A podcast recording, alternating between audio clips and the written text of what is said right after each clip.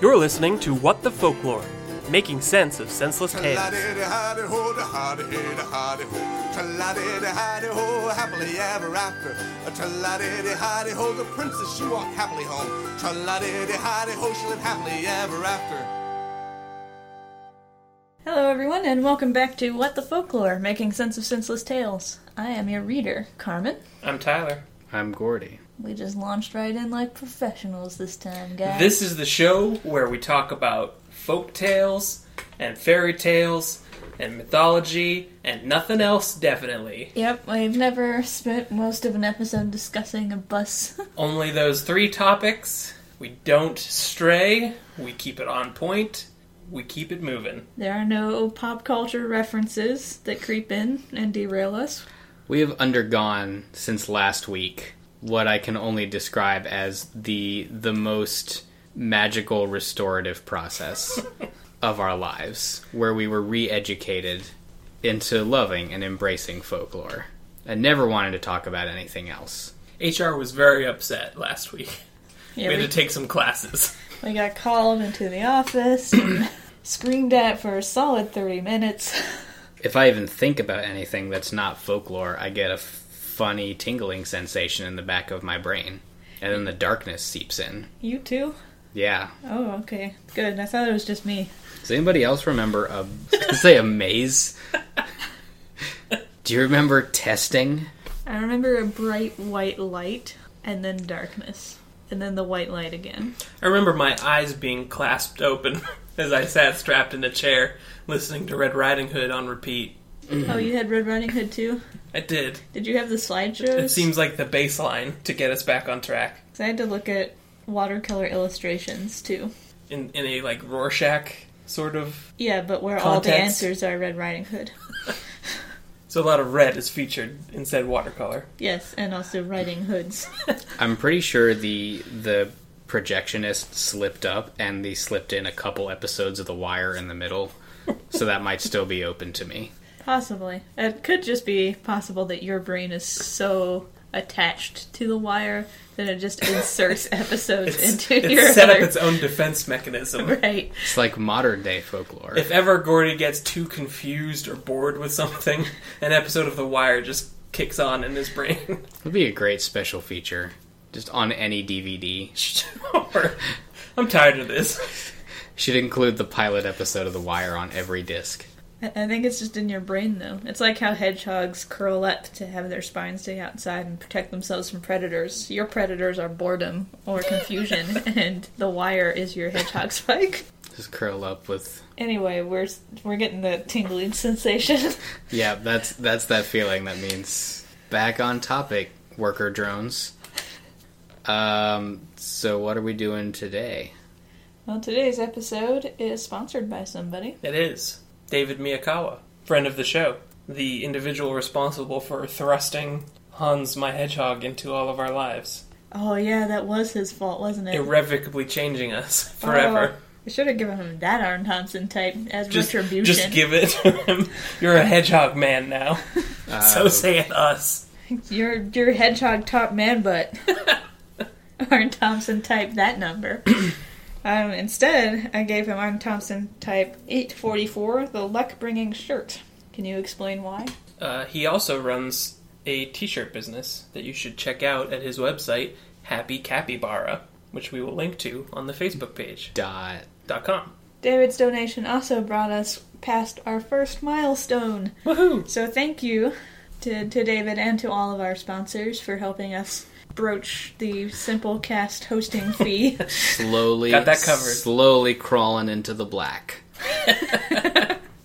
so if you want to help us reach our next milestone, we'd really appreciate Which And if you want to hear your name read out loud by these three young professionals, Yes, these very folklore focused. and maybe some other words after it. probably. Yeah. What is our next milestone?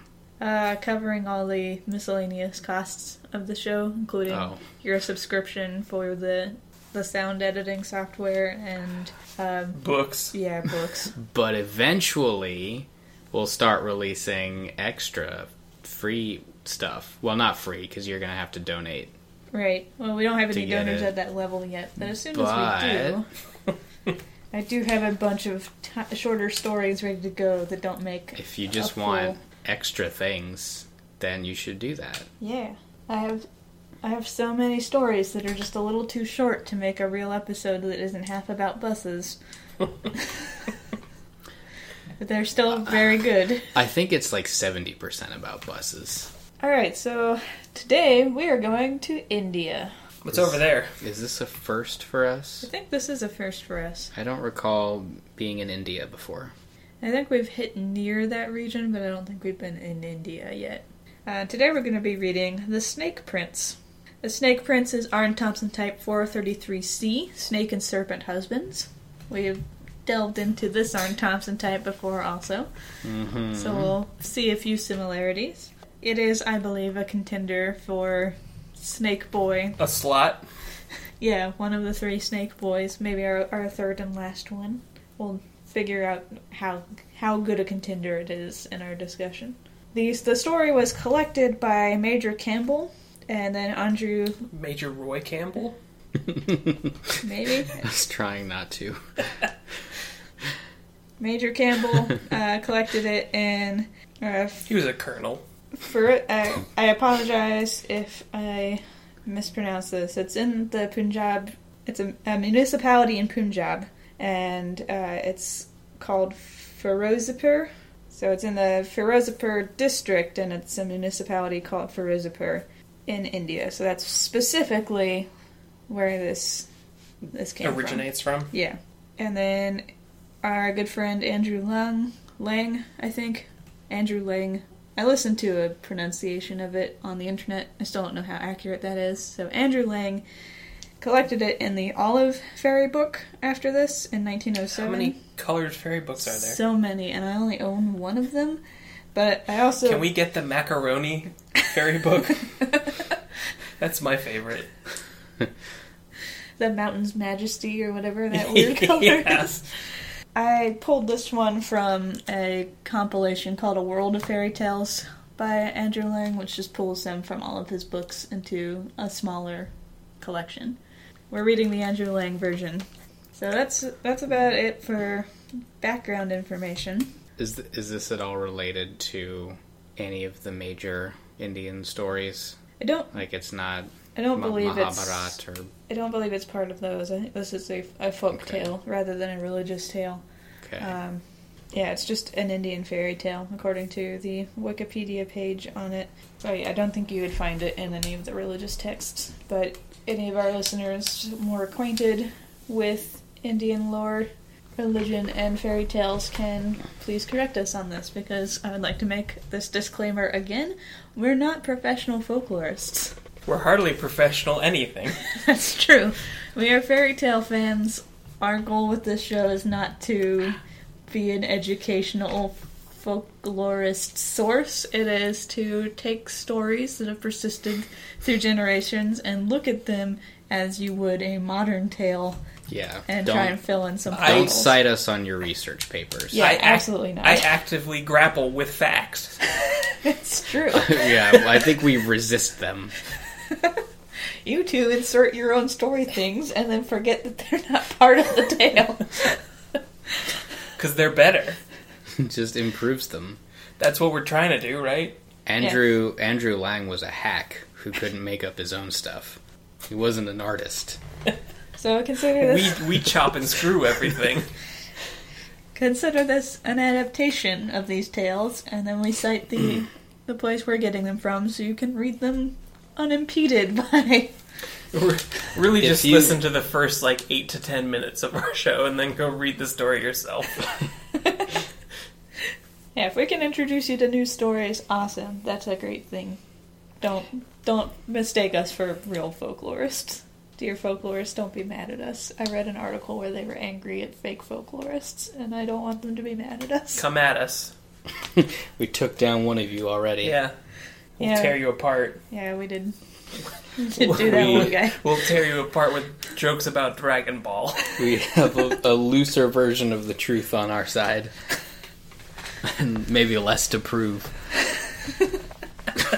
Let's just tell this story. Sounds good.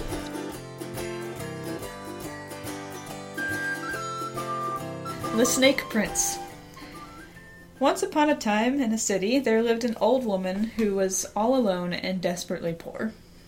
One day, she did some inventory of her kitchen and found that she only had a handful of flour left in the whole house. And she had no money and no means of earning more. Did you have to do inventory? I feel like you just know Did that. she not have a running total? This woman's really depressing. Can we go to someone else? Oh, we will. She stops being the main character. Oh, good. I don't want to. I don't want to think about this person. Uh, so, after discovering she has only a handful of flour left, she grabs her little brass pot and carries it sad- Well, okay, hold on. to eat. She has made okay. Well, that wasn't made clear to me. Sorry, that's on me. It's like she The only food stuffs in her house okay. was a handful of I flour. think you could assume that the fact that she has a house to take inventory in I mean, it could just be four walls and a mud floor and a pile of and a little flour pile of like cocaine-like flour in the corner. that she just stares at day in and day out. As it gets smaller and Look. smaller. I know the information that you feed me, And that's it. and that is it. I am no I am- assumptions are ever made. I am a processor of data. I, I take responsibility for that error. She has a house and some things she can't eat, but she only has one handful of flour that she can put in her mouth. So she carries her little brass pot sadly to the river so she could bathe herself and get some water to make an unleavened cake of the last flour. She could just sell fake drugs to high schoolers. I'm not sure if that industry's really booming at this point. Be the first one. Uh, she's not sure what she's going to do after she eats this water flower cake. While bathing, she left the pot on the riverbank covered with a cloth to keep the inside clean, but when she took the cloth off to fill the pot, she saw a deadly snake curled up inside. Whoops. She put the cloth back quickly and holds Well. it down and thinks, This will be useful for suicide. Now it's a flour water snake cake. Uh, Just throw it on some heat. I mean, you could probably cook it if you can kill it without getting bit. Just throw it on the fire. I think snake meat's supposed to be pretty good. What's it gonna do? Especially with cake. Yeah, flour and water cake. Uh-huh. It'd be like you just get down to the bottom of that cake and there's a little meat snake ring. Anything that rhymes with cake probably tastes good with it. That's it's usually how reci- recipes work. Yeah, all recipes are just poems. I saw that one episode of Julia Child where she said, just find something that rhymes with cake and toss it in there. You can only use eggs with pegs and legs. Mm-hmm. Mhm. Until we invented the non-rhyming poem, and then that opened up whole new worlds Until- to cooking. Um, Until- MC Escher is best known for just shaking up the culinary world. We had to we had to crowbar the grasp of Dr. Seuss off of us as a culture. Because He really got his shanks in us. Dr. Seuss is responsible for our nutritionally um, derelict culture.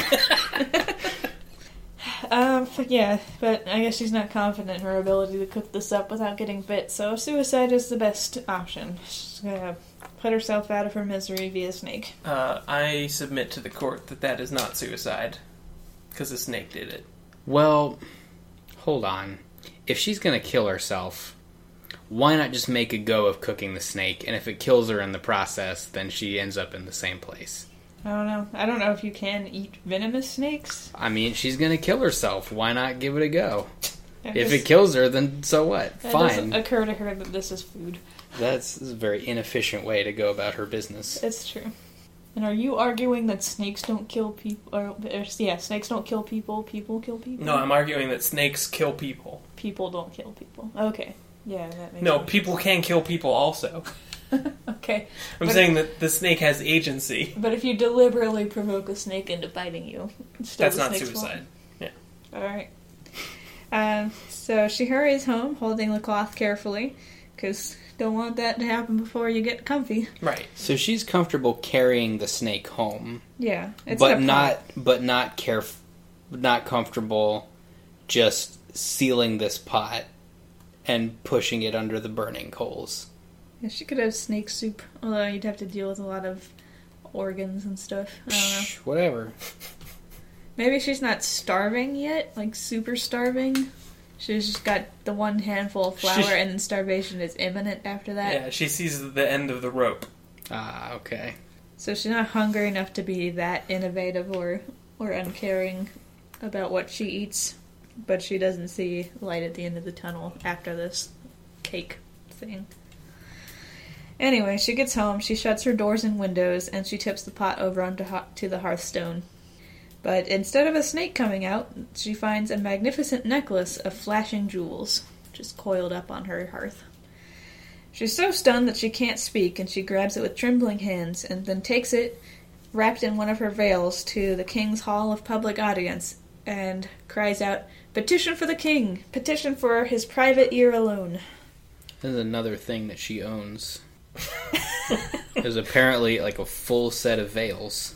There's at least one veil, Edible. is it? Edible.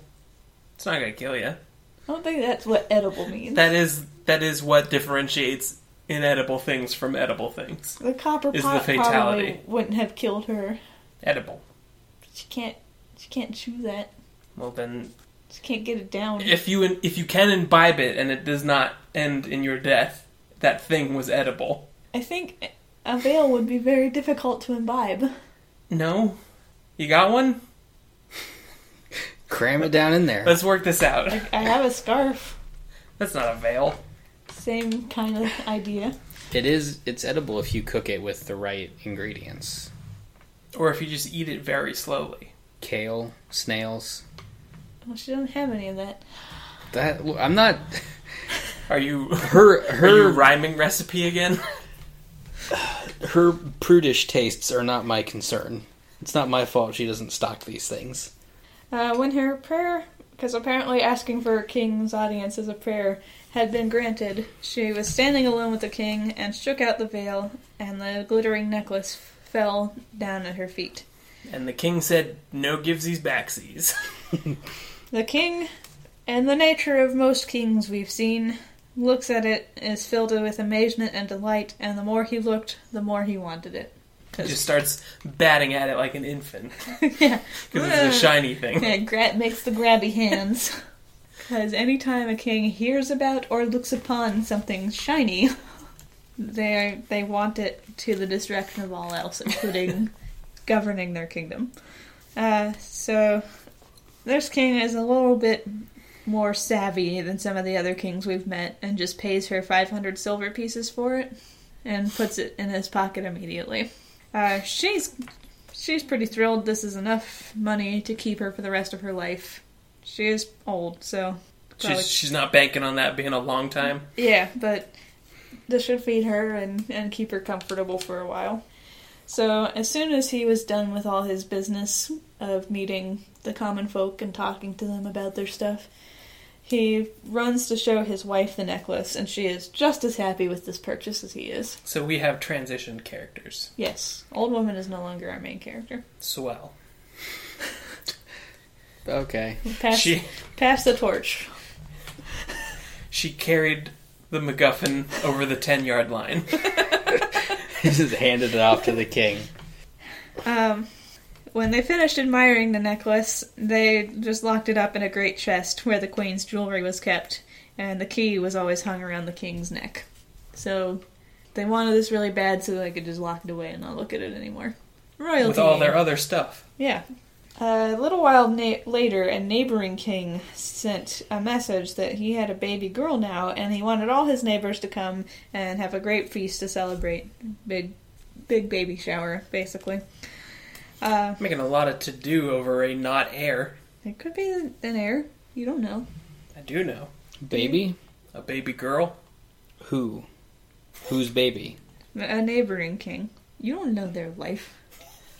Uh, the queen tells the king that they do, of course, have to go to this party because some relationship tropes don't change with time. Right. and she's going to wear the brand new necklace. So the king opens the jewel chest to find that instead of the necklace he expected, there is now a fat little baby boy crying and shouting. And he just slowly closes the box. Locks it and doesn't tell her. Uh, the k- king nearly falls backward in surpri- surprise, and he calls for his wife so loudly that she runs, thinking the necklace had to have been stolen. Do they have existing children? No. Um, the king just shouts at her, Look, look! Haven't you always longed for a son? And now heaven has sent us one. We have Babby. And- Babby Foreman Box. Babby, are we? Instead of looking, the queen, queen just cries, Are you mad? And the king says, I hope not, while dancing in excitement, not proving to her that he is anything but mad. And he tells her to look for herself. Uh, just then, the baby gives a great cry as though in joy, and the queen gets excited and goes and looks, um, starts picking it up, asks where it came from. The king says, Well, I have no idea. All I know is that there was a necklace, and now there isn't a necklace, and this is as fine a baby as ever was seen. If this is an illegitimate child, this is a fantastic con. I guess take Oh, note. what's in this box, honey? Santa left a last present. It's probably a lot easier to to pull that one over in a land of like whimsy and magic like this. Strange magics. Yeah, we don't recommend any of our listeners try this in their own apartments. I mean, I kind of do. I'm curious now. All right, Go for it. uh, we accept no liability. Of for, course. for what may happen. You'll after- never find me.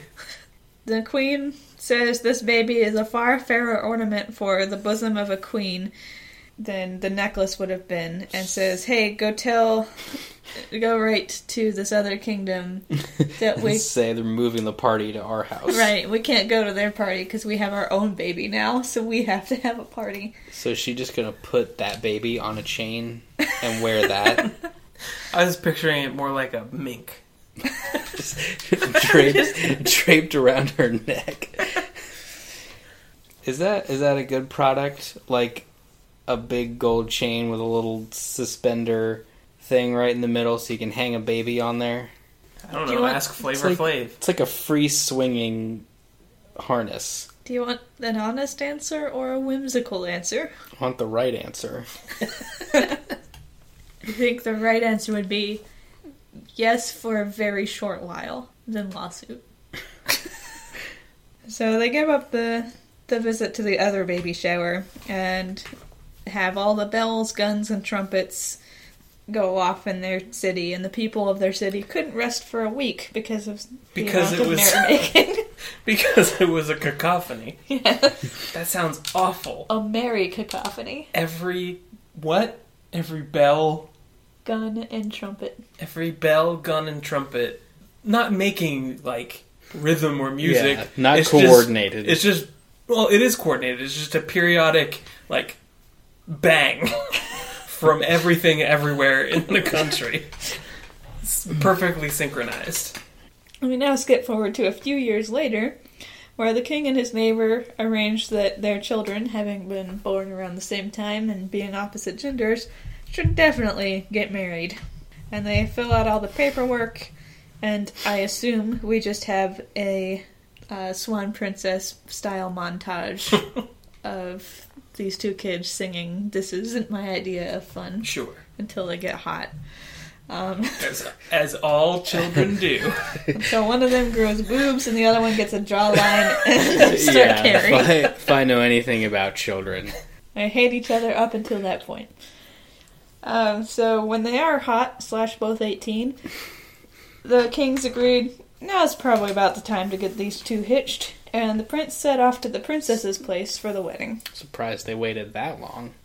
They're responsible monarchs. 18 is awfully considerate. They wanted them to get all their schooling in. slash make sure that jawline came in right and those bosoms were just so.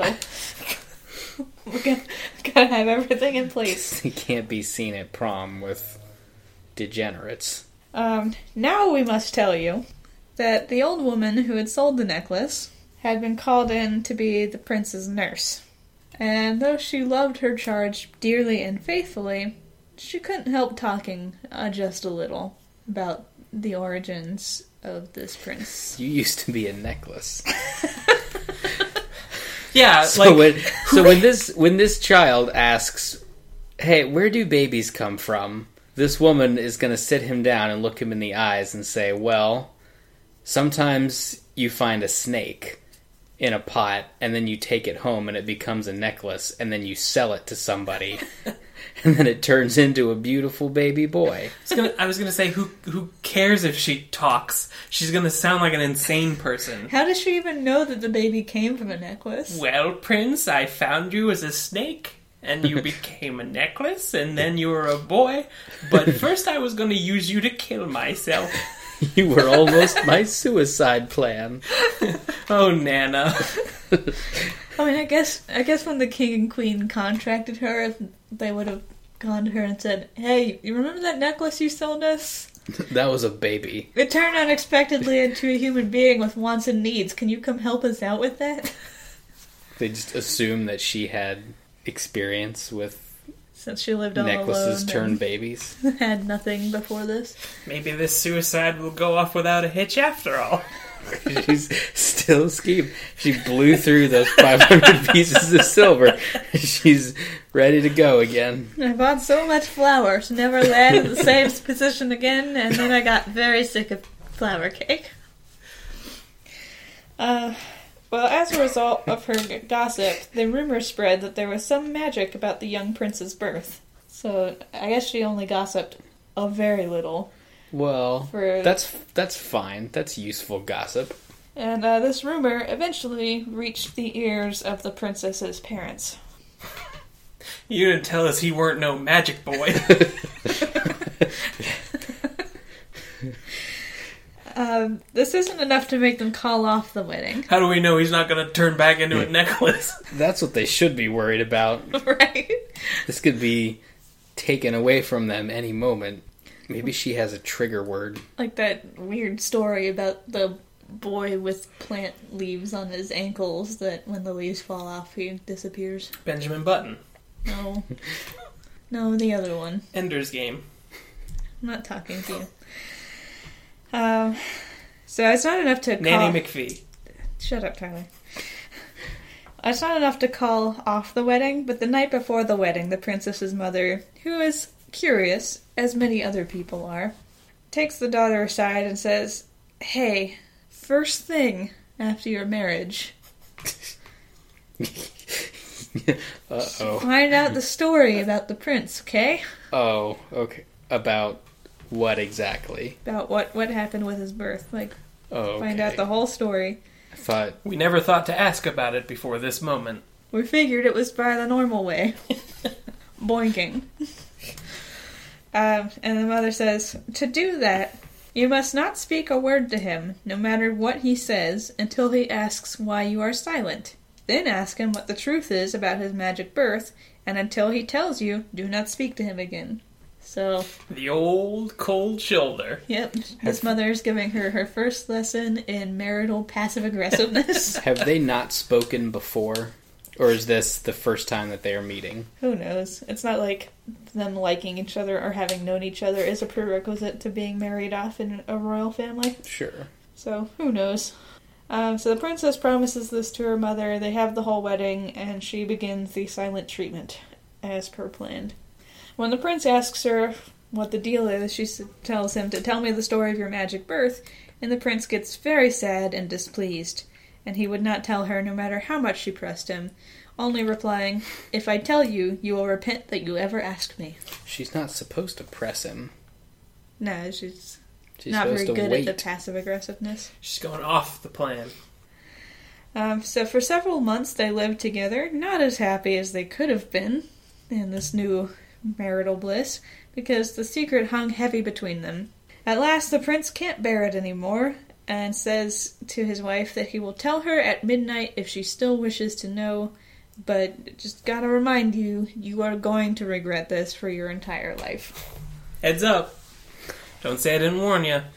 The princess is too overjoyed by her success to pay any attention to his warnings. This is she's gonna drop some Lovecraftian knowledge into her brain.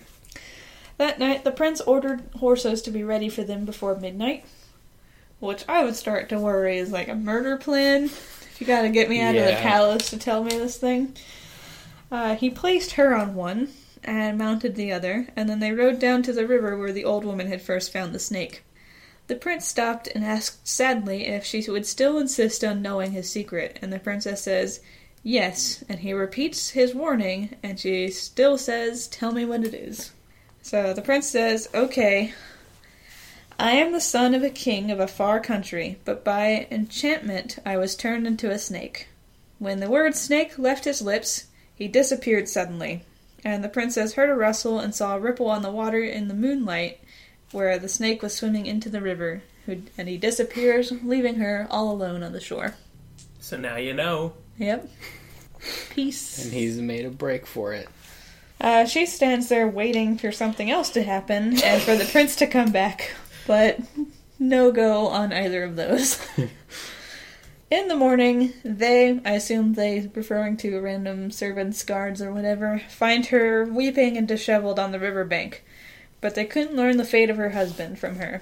While she's unable to articulate that, she is able to tell them to build a little house out of black stone on the riverbank, and then sits there in mourning with only a few servants and guards. A long, long time passes. She's still in mourning. She sees no one and goes nowhere. Just setting up shop. Yep. One morning, when she woke up in her little black house, she found s- a stain of fresh mud on the carpet. She sent for the guards who watched outside the house day and night and asked who was in her room while she was asleep. The guards claimed that no one could have entered because they kept such careful watch that not even a bird could fly in without their knowledge. I would be questionable about this because after a long, long time of just standing outside the door of this princess who never leaves or does anything, probably start getting a little complacent slash falling asleep. Probably. A little lax in their duty. Yeah. Uh, but none of them could explain the mud, and the next morning there was more mud.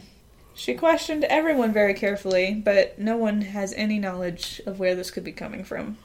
Show me your feet. The third night, she decides she needs to stay awake to watch what's happening. And to keep herself from falling asleep, she just cuts her finger with a dagger and rubs salt into the cut, and the pain kept her awake. Wow. So, anyone out there getting ready for exams, now you know how to do that. Don't take Ritalin. Don't drink coffee or five hour energies. Just salt your blood. She has to stay awake all the way till midnight, which I Oh, This would not expect So late. would require dagger action, but it does. And at midnight, she sees a snake come wriggling along the ground with some mud from the river in its mouth. And when it came, In its mouth? yeah, Why? I don't know, just wanted it. Why can't it just drag it with its body? and just has it in his mouth. Okay, fine. Uh, when the snake came near the bed, it reared its head and dropped its dropped the muddy head on the bedclothes. She's very frightened, but tried to control her fear and asks the snake, "Who is he, and what is he doing here?" The snake answers, "I'm your husband, and I'm visiting you." Hadoy. What is the What scope? does it look like? what is the scope of this little house? I don't think it's huge. It sounds like it's just a one room house. Who's in it? Her, Just her? pretty sure. Okay. She's got some guards hanging out outside, and I guess servants who come and go to bring her food so she doesn't die. I don't know.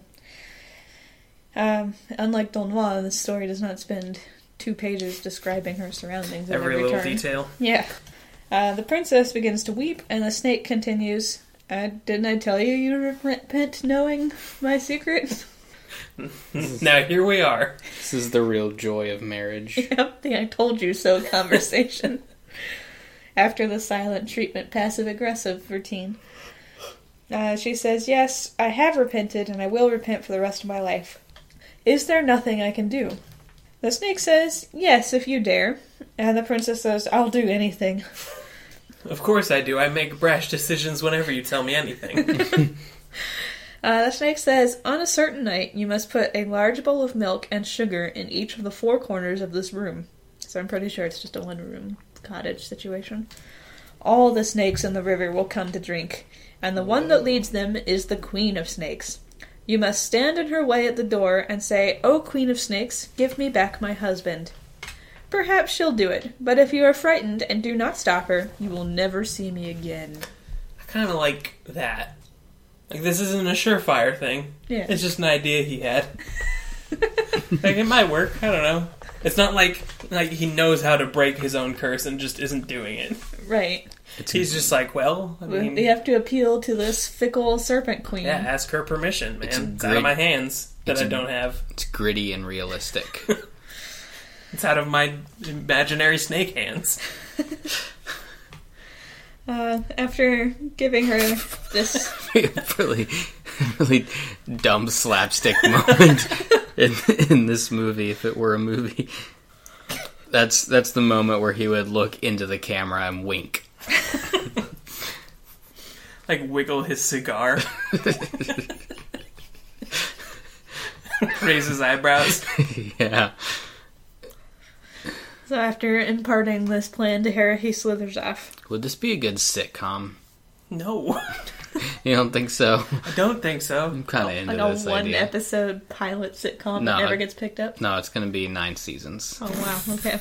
And a movie.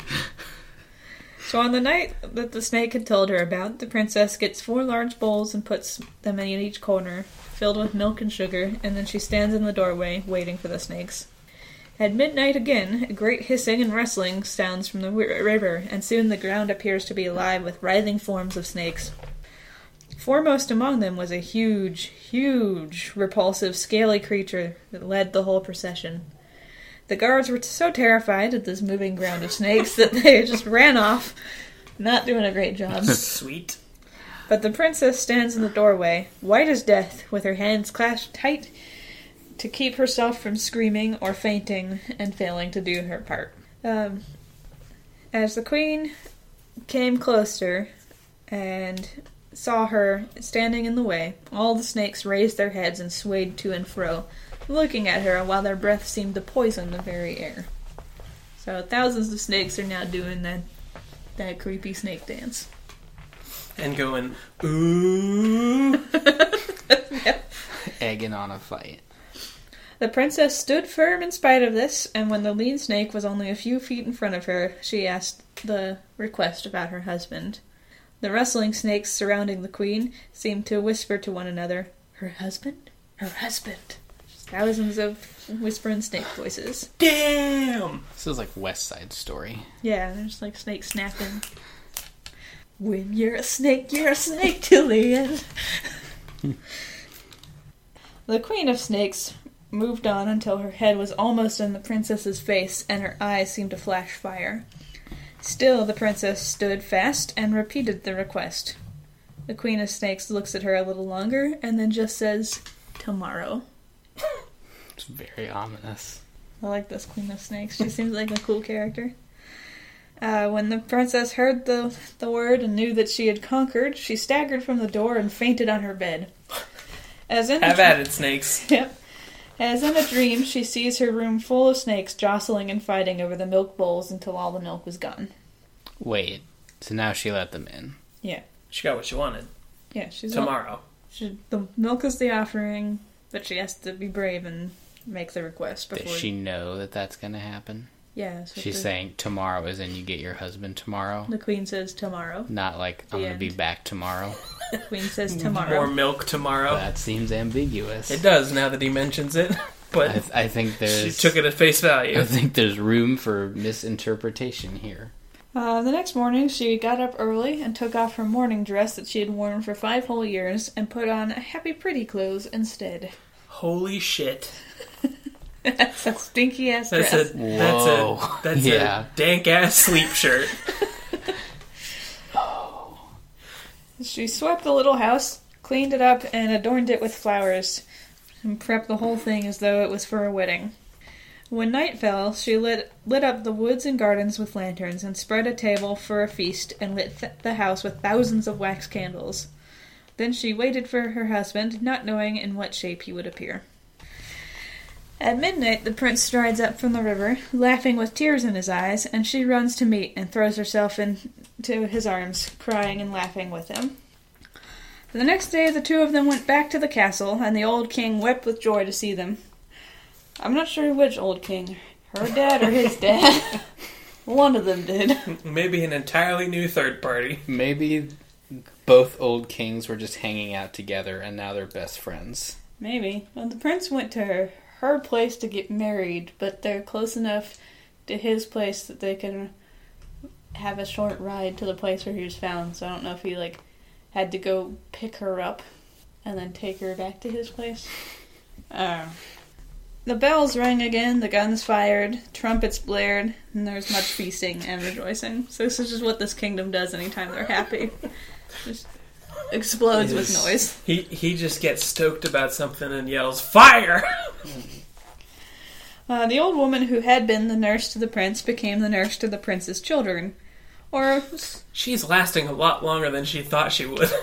well, they just basically just called her the nurse because she was too old to do any real work other than just loving the kids, but she still thought she was useful and knew that she was happy. So, no more need of snake suicide. The prince and the princess were also happy and in due time became queen and king and lived and ruled long and prosperously. The end. Okay.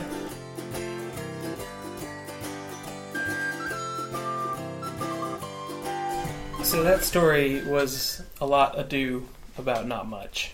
Yeah, basically. Basically, some people got married. A couple times. And then they had a fight.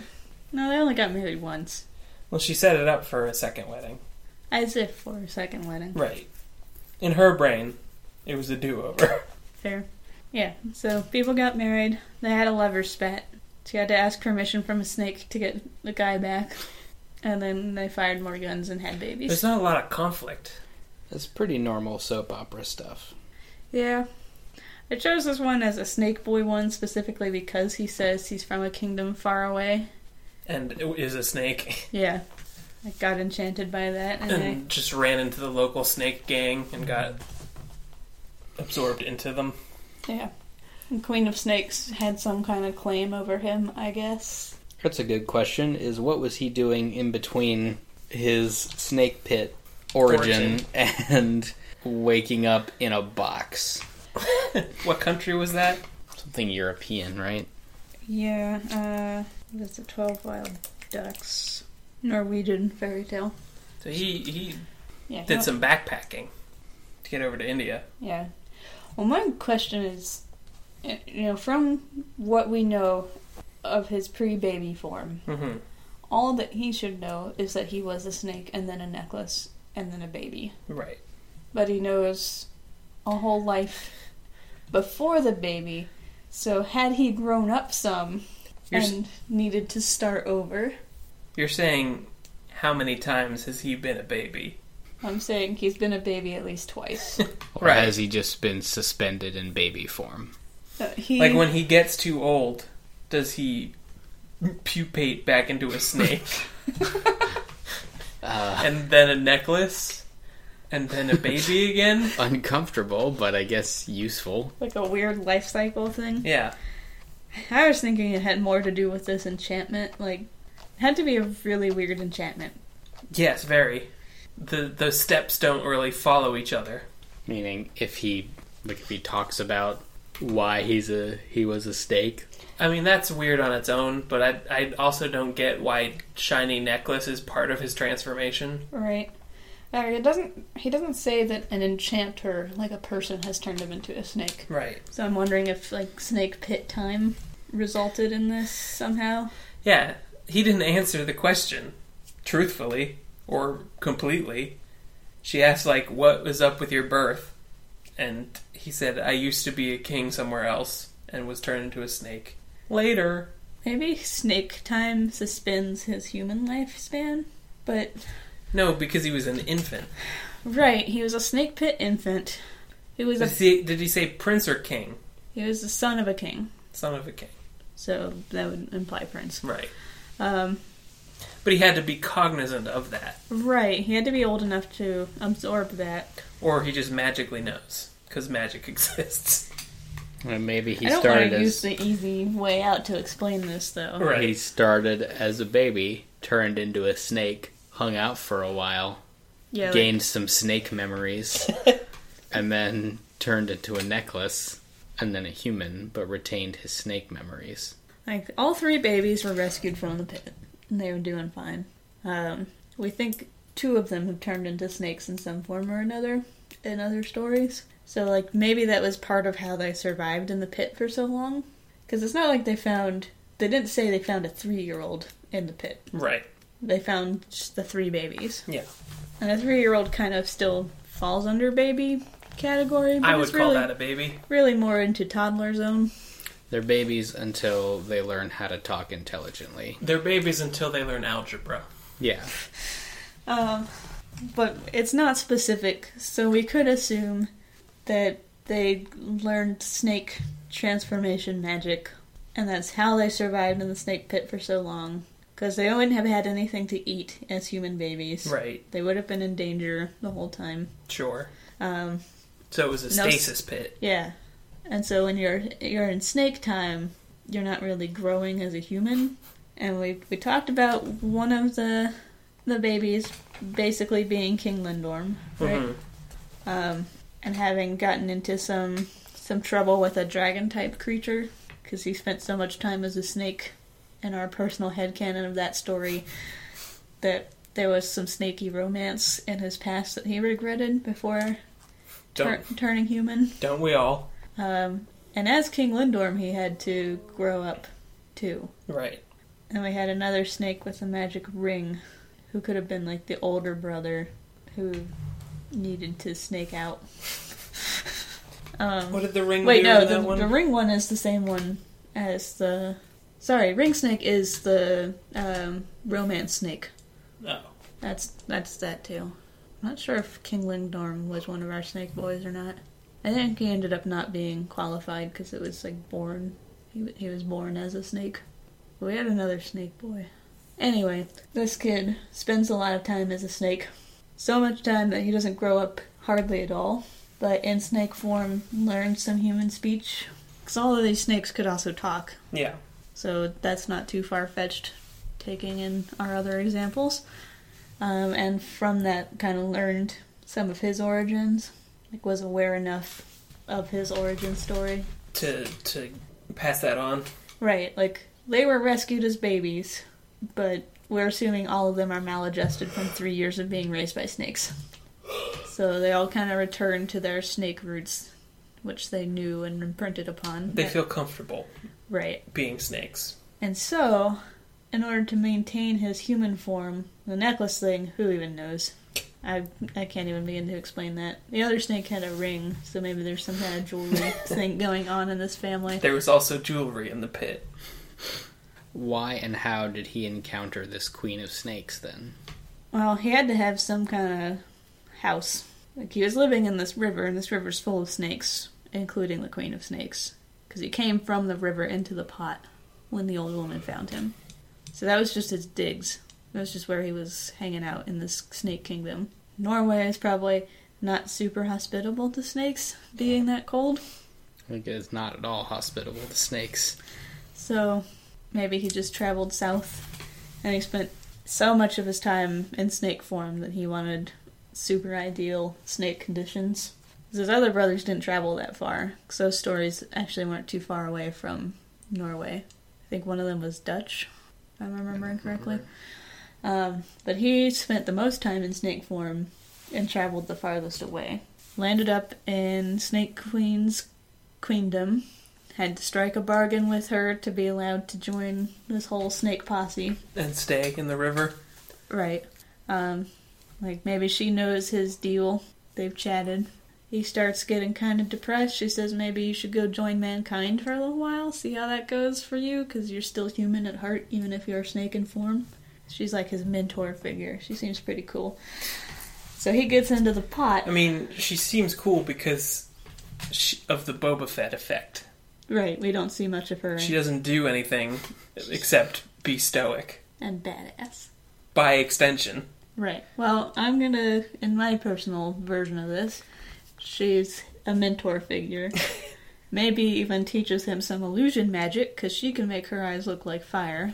Did they just look like fire or were they actually fire? I think they just look like fire. They Can we flash prove like that? fire. They flash like fire. Maybe they actually caught on fire. Briefly. My assumption is illusion magic. I'm assuming laser vision.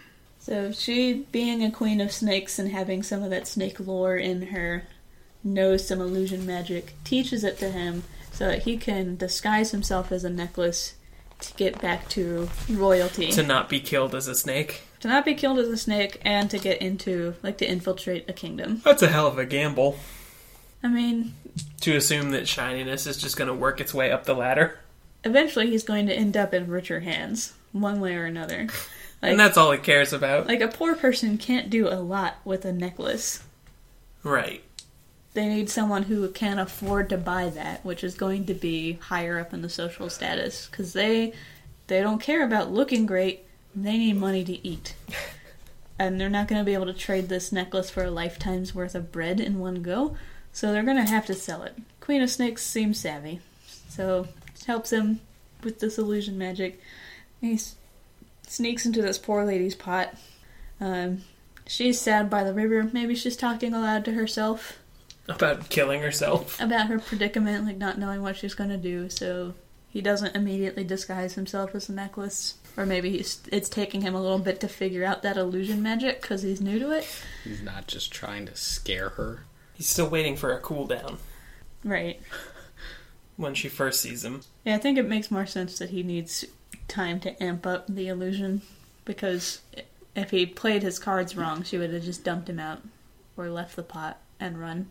Um, so yeah, he gets his illusion figured out to become the necklace illusion, and then as soon as the king is opening the, that box again, he can transform himself back into his human form, which has been in a state of suspended animation as an infant for a long time and then be raised as royalty. Occasionally slipping back into snake form because that's how he feels most comfortable. We didn't see his childhood. We don't know. Is this just to have like a better standard of living? I think so, and like explore more options.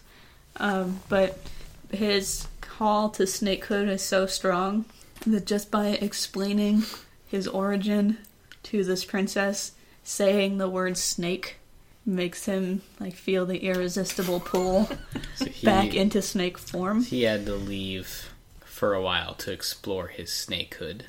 yeah, he had to get back to snake snake times, um, and he found that he missed the princess for some reason, even though their marriage wasn't that great. But maybe it was still a little nicer than snake times. And he picked up a fun little night hobby. Pouring mud on her floor. Which he would I'm continue. visiting, he would continue to He's- his death. he said indignantly. I'm gonna try that out. and so he needed the help of the Queen of Snakes to get back to human form, and also some kind of proof that she wasn't just super lame and would actually stand up for him after all this badgering. You're saying that's why the queen gave in without any sort of fight whatsoever? Yeah, like the queen didn't have a ton of stake in this. No stake in that snake? Yeah, she was fine. Um, like she didn't own his soul or anything. She's just his mentor figure. This woman hurt him, and also pushed him back into the comfort of snake skin. So it's an allegory for falling off the wagon. Yeah, sure. Let's go with that. Being a snake is drugs. Being a snake is drugs. It's the same as being high.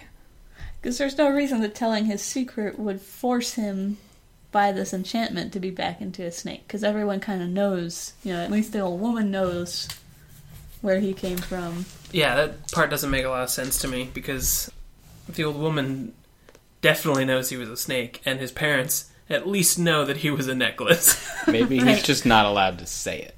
it's just supposed to be observed naturally. If it happens to be observed, then fine, but he's not allowed to share the knowledge. So he, he can't just drop hints like, "Hey, check me out at 1 a.m. when I'm when I'm just getting so muddy." yes, he could. Yeah, I. That's probably a better way to go about all of this. Or just, I don't know, leave mud notes. Well, it's it's specifically This is my secret. it's specifically the word snake. If she had pulsing. woken up and this is my secret was written in mud across their bed, I don't think that would have been better. And he just coughs mildly into his hand. But it's the word snake that pushes him back into the snake form. Yeah. So I think it makes more sense that he has some kind of internal pull to be a snake than that it's some dumb rule of enchantment. Maybe it's just awesome.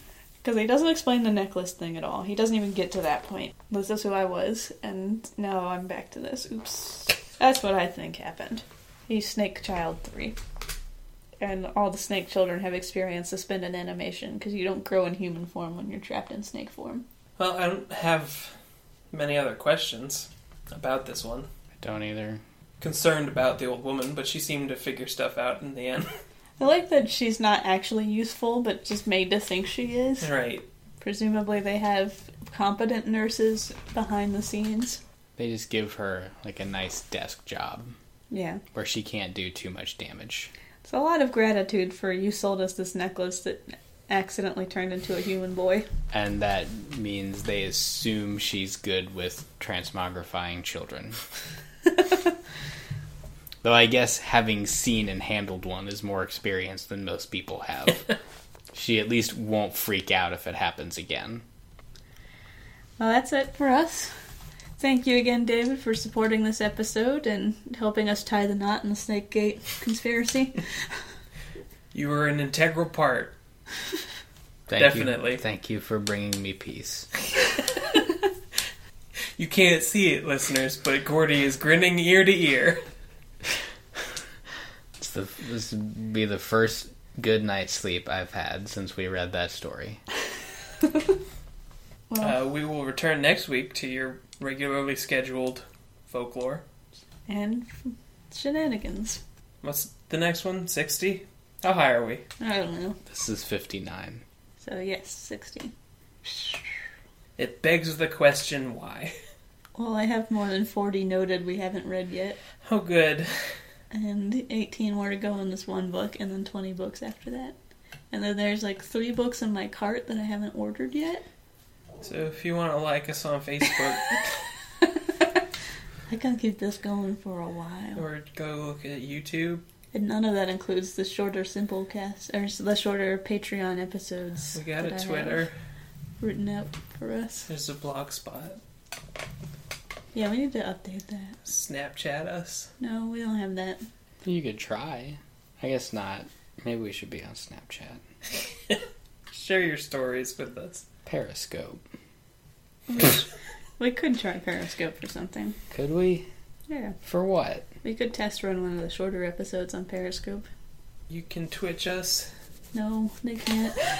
Live stream? You can. We're on Club Penguin. Wait, what? We should be. I'm shutting you down. Check out our check out our exclusive room on Habbo Hotel. Pool's never closed in our room. okay. Okay. Pass by Tyler's Tamagotchi Island. Okay. It's time. Goodbye. Check us out on PlayStation Network.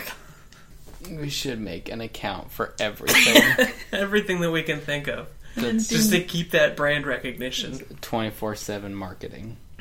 yeah, you guys need to. You guys can handle that part. Sounds good. Send us free shit on Steam. No, Tyler. You, you can do that. That's fine. If you want to, I guess if you want to watch us stream something, you can send it to us on Steam. We have a P.O. box. No, we don't. Well, Just guess the numbers, we'll find it. it's like geocaching. just glue our logo to whatever it is. It'll make its way to us. The post office knows. They know where we are. We'll send out the folklore signal into the sky, and then they'll come deliver it to us. Embedded in a stream bed, and the secret post office will bring it to us. It's mostly made out of snakes. Come on back for episode 60. Tra-la-di-di-hi-di-ho, hi-di-hi-di-hi-di-ho. Tra-la-di-di-hi-di-ho, happily ever after. Tra-la-di-di-hi-di-ho, da-hi-di-hi-di-ho. Tra-la-di-di-hi-di-ho, she lived happily ever after. This has been What the Folklore. Thanks for listening to our show. If you have any feedback for us, you can leave it either by Gmail or Facebook. Our Gmail account is wtfolklore at gmail.com, and our Facebook page can be found at facebook.com slash WT folklore. Feel free to send in stories if you have any particularly odd pieces of folklore or mythology that you would like to hear us talk about. Special thanks to the Brobdingnagian bards for the use of their song Happily Ever After from their album Brobdingnagian Fairy Tales.